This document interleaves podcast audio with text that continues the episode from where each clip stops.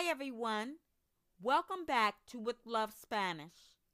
Today's Spanish word of the day is descansar, which means to rest.